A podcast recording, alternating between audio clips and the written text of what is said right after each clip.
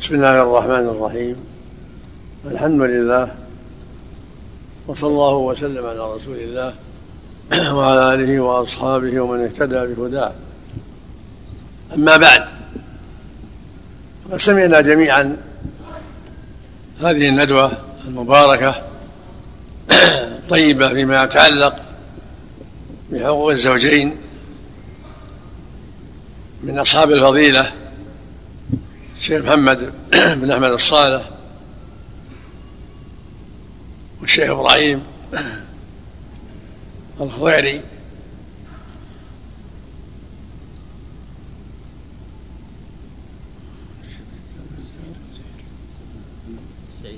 والشيخ سعيد بن مبارك بن زعير. جزاهم الله خيرا وضاعف مثوبتهم وقد أجادوا وأفادوا وأوضحوا ما ينبغي إيضاحه في هذا الموضوع الجدير بالعناية. لا شك أن موضوع الزوجين وبيان حق أحدهما على الآخر ووجوب رعاية كل واحد الحق الذي عليه لا شك أن هذا من أهم المهمات ومن أوجب الواجبات. عليهما. والله جل وعلا بين في كتابه الكثير مما يتعلق بالزوجين. وهكذا الرسول عليه الصلاة والسلام ابدا وأعاد في ذلك. فالواجب على كل واحد منهما أن يتقي الله وأن يحرص على أداء الحق الذي عليه. وما ولما كانت الزوجات في الغالب أضعف من الرجال والرجال أقوى على ظلمهن وعدم القيام بحقهن أوصى الله الرجال بذلك وأوصى الرسول صلى الله عليه وسلم بذلك فقال جل وعلا وعاشرهن بالمعروف أوصى الرجال بأن يعاشروا زوجاتهم بالمعروف. قال ولهن مثل الذي علي مثل الذي عليهن بالمعروف. والنبي صلى الله عليه وسلم في حجة الوداع على رؤوس الأشهاد أمر الرجال أن يستوصوا بالنساء خيرا قال استوصوا بالنساء خيرا فإنهن عوان عندكم. يعني أسيرات.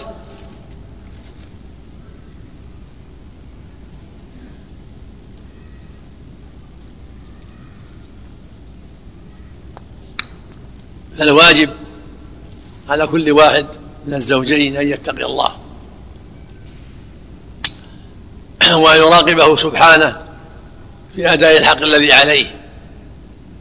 ولا يستغل قوته وضعف الآخر في الظلم والعدوان والتقصير.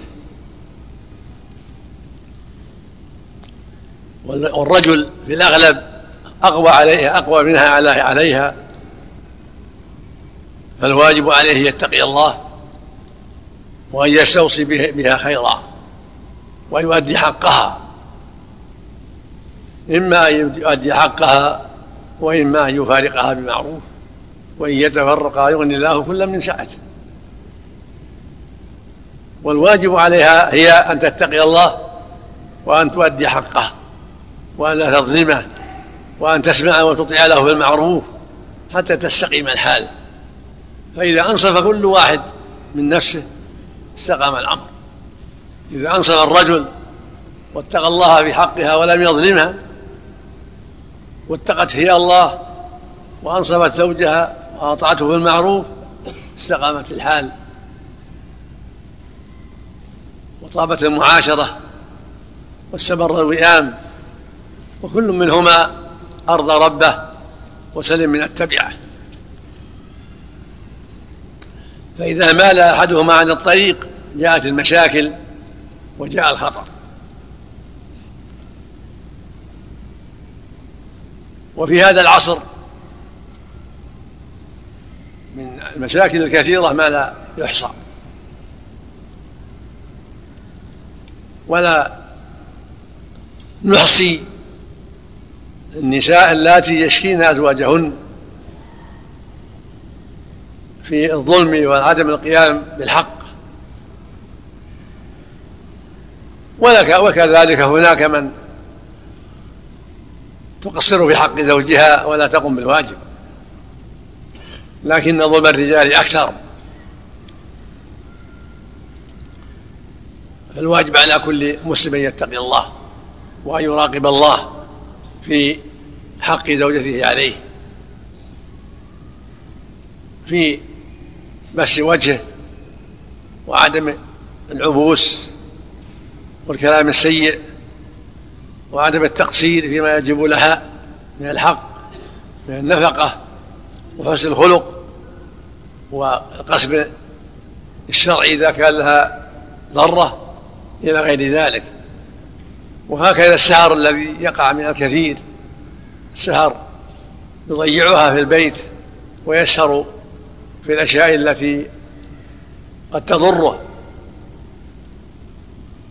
فلا يأتي إليها إلا في آخر الليل أو بعد الفجر أو بعد مضي أعظم الليل معظم الليل. قد تكون السهرة فيما يسخط الله ويباعد من رحمته. فالواجب الحذر. الواجب عليك يا عبد الله أن تتقي الله وأن تصف هذه الضعيفة الأسيرة عندك وتعطي حقها. تعطيها حقها وأن تحذر السهر الذي يضرك ويضرها. وربما سبب وهو الأكثر نومك عن صلاة الفجر. حقها مضاع وحق الله وهو أكبر مضاع في إضاعة صلاة الفجر. مع ما في السهر إذا كان على معاصي الله من الآثام الكثيرة. وهكذا حقها في النهار من الكلام الطيب والأسلوب الحسن والسيرة الحميدة والمعاشرة بالمعروف. وعليها هي أيضا أن تتقي الله وأن تحسن المعاشرة لزوجها في نفسها وفي السمع والطاعة له في المعروف في المعروف وعدم الخروج إلا بإذنه وعدم ظلمه في نفسه وظلمه في ماله وفي أولاده هي مسؤولة عن البيت. فعليها أن تتقى الله في زوجها وبيتها وأولادها.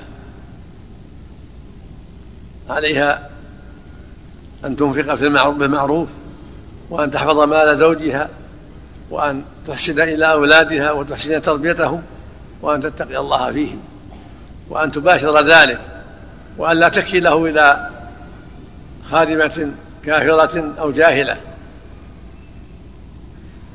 بل تتولى الإشراف على هذا هذا الطفل والعناية به من كل الوجوه. ولا يجوز استخدام الخادمات الكافرات ولا السائقين الكفرة والعمال الكفرة. قد نبهنا على هذا غير مرة. الواجب ألا يستخدم للخدمة وغيرها إلا المسلمون.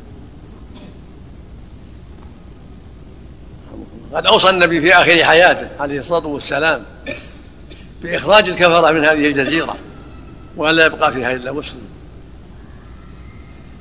الواجب على جميع المسلمين وعلى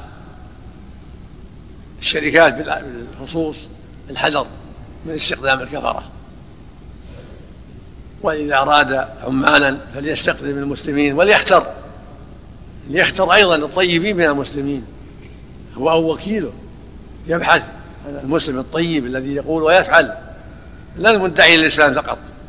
بل يختار المسلمين الطيبين المعروفين بالاستقامة ولا يعجل حتى لا يستخدم إلا المسلم الطيب. وهكذا في استخدام الخادمات والسائقين. كل هذا يحتاج إلى عناية. فلا يستخدم كافرة ولا مربية فاسقة.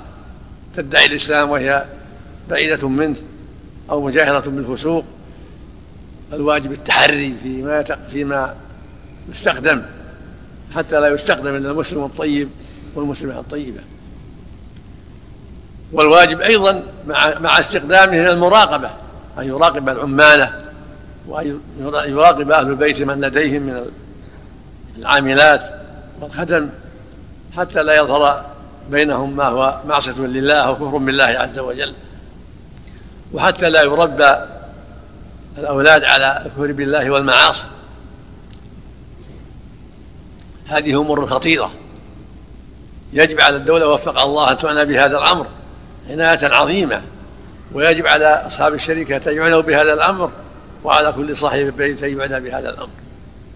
هذه مسؤولية مشتركة عظيمة. وشرها عظيم إذا حصل فيها التساهل. وهكذا تساهل في مشاهدة التلفاز والدش وغير هذا من الأجهزة الضارة يجب الحذر مما يضر. يضرك ويضر أهل بيتك. اتق الله واحذر أن تشاهد ما يغضب الله ويجرك إلى أنواع الفسوق والشر. وربما جرك إلى الكفر والضلال. هذه الآلات التي جرت على الناس البلاء يجب أن تحذرها وأن لا تسمع من مذياع أو غيره إلا ما يسرك وينفعك وأن تحذر الآلات الضارة التي تجر إليك الشر والفساد وأسباب الهلاك.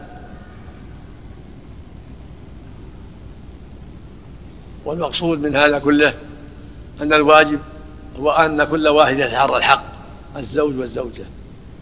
وهكذا أهل البيت وهكذا مستخدم العمال وهكذا كل مسلم في بيته ومع أهل بيته أن يتقي الله وأن يراقب الله حتى لا يجر على نفسه ما يضره وحتى لا يجر على غيره ما يضره.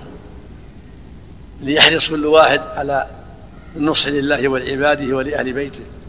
يا أيها الذين آمنوا قوا أنفسكم وأهليكم نارا وقودها الناس والحجارة.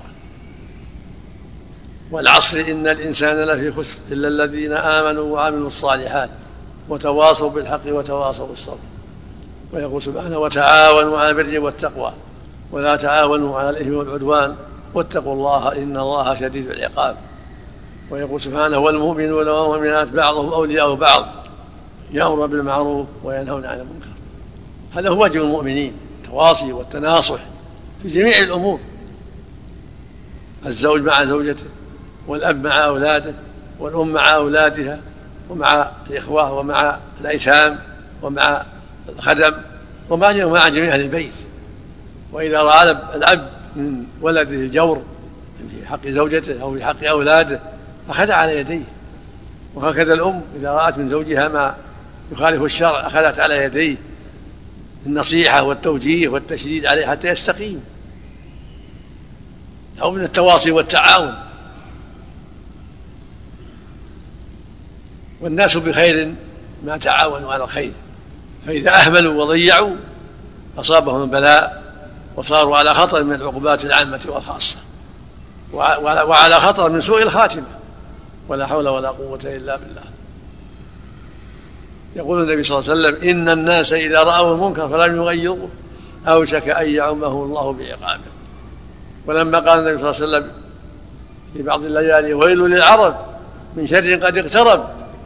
فتح اليوم من رد من مثل هذا وحلق بين أصبعيه. قالت له زينب رضي الله عنها أم المؤمنين. هل نهلك وفينا الصالحون؟ قال نعم إذا كثر الخبث.